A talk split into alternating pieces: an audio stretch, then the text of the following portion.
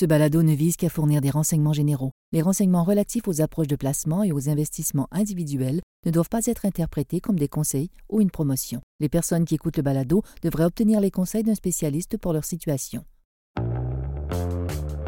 Quiconque suit une équipe de sport professionnel comprend à quel point les fans peuvent être instables. Dans une bonne passe, l'équipe se dirige vers la gloire, ça sent la coupe, comme on dit. Quelques mauvais matchs, soudainement, l'entraîneur devrait être congédié, les recrues sont des les vétérans sont trop vieux. Bref, il n'y a plus rien qui va soudainement. C'est la même chose avec le marché boursier. Et c'est sans doute même une des choses les plus déconcertantes pour les investisseurs dans des périodes de forte volatilité comme en ce moment, tout ce va-et-vient entre le sentiment négatif et soudainement des perspectives positives qui arrivent de nulle part. On a même euh, souvent l'impression de basculer dans ce qui semble être une nouvelle assez mineure ou même des fois aucune nouvelle. De baissier à haussier, de peur à cupidité, même avarice. Aujourd'hui, nous allons examiner quelques différents indicateurs qui peuvent nous aider à savoir où on en est sur l'échelle et surtout qu'est-ce qu'on peut attendre.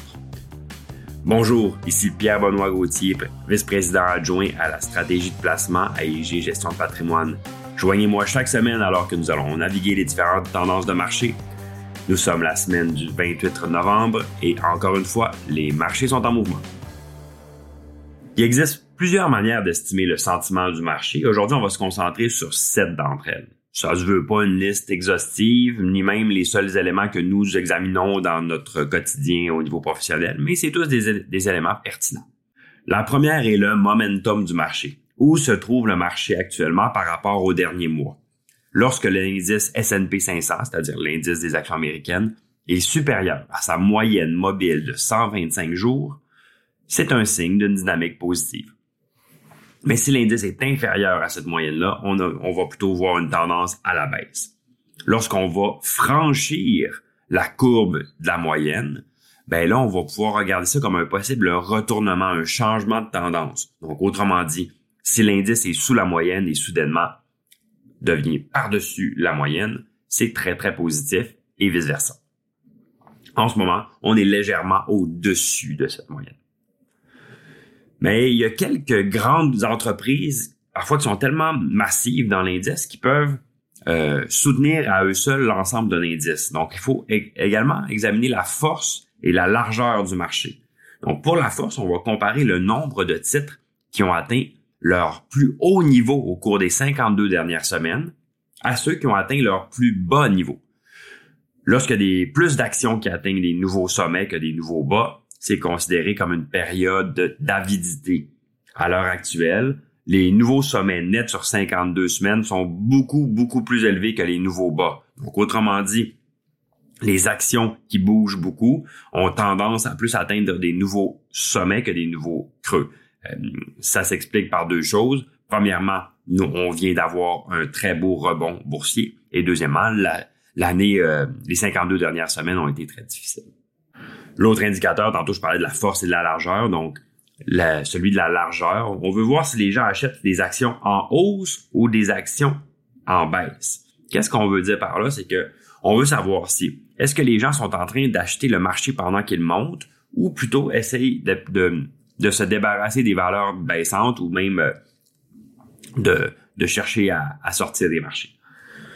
On va donc évaluer la différence de volume de transactions entre les actions qui sont en hausse et celles qui sont en baisse. Donc les actions vertes, les actions rouges. En gros, ça signifie que si les gens euh, essaient de rentrer dans le marché, ils vont plutôt avoir tendance à acheter des actions en hausse. Et si les gens essaient de sortir du marché, ils vont avoir tendance à acheter, des, à vendre des actions en baisse.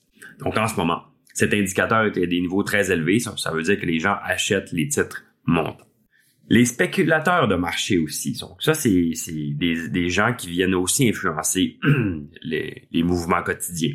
Il y a aussi les personnes qui essaient de protéger leur portefeuille avec des, des produits qu'on appelle les produits dérivés. Donc les produits dérivés, c'est des produits un peu plus sophistiqués qui peuvent soit aider les gens à obtenir un effet de levier euh, sur leur placement ou encore euh, protéger leurs actifs. Ça peut aussi permettre à des gens de faire de l'argent lorsque la bourse baisse. Donc, ces outils-là peuvent être utilisés euh, à la, pour spéculer, donc pour aller chercher des gains ou encore pour protéger des actifs. On va appeler une option d'achat un pari que les actions vont augmenter, tandis qu'une option de vente, un pari qu'elles vont baisser ou une protection contre la baisse.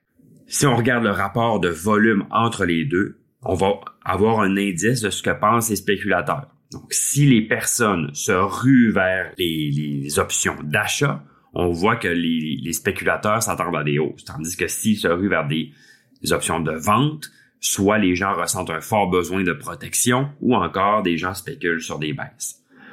Donc, on verrait là-dedans un indicateur de peur. À l'heure actuelle, ce ratio-là est assez neutre, mais penche vers la hausse, vers, autrement dit, les options d'achat. Lorsqu'on examine le portefeuille aussi, eh bien, il y a des fortes chances qu'on considère les actions comme étant notre classe d'actifs la plus risquée et les obligations comme notre valeur refuge. Le marché fait la même chose. Donc, lorsque les gens sont positifs, les actions vont surperformer. Puis lorsque les gens sont plus négatifs, les obligations ont tendance à surperformer.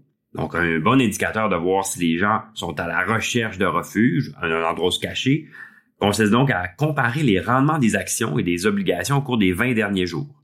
En ce moment, cet indicateur-là, il dit pas grand-chose. Pourquoi? Parce que cette, cette anticorrélation euh, naturelle entre les actions et les obligations, et c'est très affaibli en 2022, mais on est, on est confiant qu'elle va euh, redevenir forte, euh, redevenir intéressante pour les investisseurs en 2023. Je parlais d'obligations, il faut comprendre aussi que toutes les obligations ne sont pas égales. Les obligations sont des instruments de dette. Donc, posséder une obligation, c'est l'émetteur de l'obligation vous doit de l'argent. Donc, le risque de prêter de l'argent au gouvernement du Canada, c'est pas le même que le prêter de l'argent à une société de logiciels ou à un conglomérat minier. Donc, si le risque est différent, le rendement doit l'être aussi. L'écart entre les deux, c'est un bon indicateur de la façon dont les investisseurs sont prêts à prendre plus de risques pour un rendement plus élevé. Donc, autrement dit, si les gens sont prêts à se dire, ça me dérange pas de prêter de l'argent à une société plutôt qu'à un gouvernement parce que je crois que l'économie sera très bonne. Ou à l'inverse, je préfère absolument prêter au gouvernement parce que j'ai pas confiance aux sociétés. Donc, plus l'écart des, entre les deux est grand, plus ça veut dire que les gens ne veulent, pas prendre le risque. Tandis qu'un écart plus rétréci, ça, voudrait dire que la, prime est très faible, que les gens acceptent une très faible prime de risque pour prendre le risque supplémentaire. Actuellement, cet indicateur-là montre une certaine crainte, c'est-à-dire que les écarts sont assez élevés. Finalement, il y a l'indicateur de la peur, qui est probablement le plus célèbre de ces indicateurs-là de volatilité, le VIX. Si vous avez jamais entendu parler de cet indice-là, il suit la volatilité du marché, donc il, cherche à mesurer les fluctuations attendues du marché au cours des 30 prochains jours. Si le VIX monte, ça veut dire que on, on a tendance à croire que les actions risquent de baisser. À l'inverse, lorsque le VIX baisse, c'est qu'on a un sentiment positif. Mais comme les conditions de marché sont parfois plus ou moins sujettes à des changements soudains, on va comparer le VIX par rapport à sa propre moyenne mobile, un petit peu comme on a fait dans le tout premier indicateur lorsqu'on comparait l'indice par rapport à sa moyenne mobile. En ce moment, on est un petit peu en dessous euh, dans la partie inférieure de la lecture. Donc, en soi, les indicateurs de peur ou de cupidité ne suffisent pas à prédire les marchés. Par contre, combinés avec une analyse fondamentale, ils peuvent nous aider à voir si on approche d'un creux ou d'un sommet à court terme. Lorsque les marchés sont très volatiles, ça peut être intéressant, ne serait-ce que pour gérer nos propres émotions et rester concentrés sur nos objectifs à long terme que nous nous sommes fixés. Merci d'avoir été avec nous. Si vous avez apprécié le balado, n'hésitez pas à le partager à des amis ou des collègues. Ça nous aide à être distribué. Bonne journée.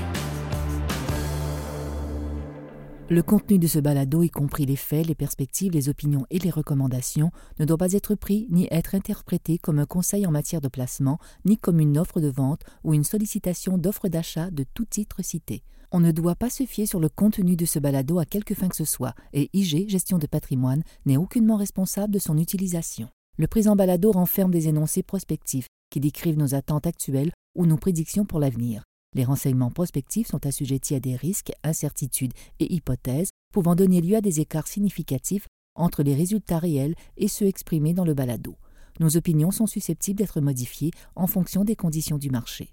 Les placements dans les fonds communs peuvent donner lieu à des commissions ainsi qu'à des frais. Veuillez lire le prospectus avant d'investir. Les fonds communs ne sont pas des placements garantis, leur valeur varie fréquemment et leur rendement antérieur peut ne pas se reproduire.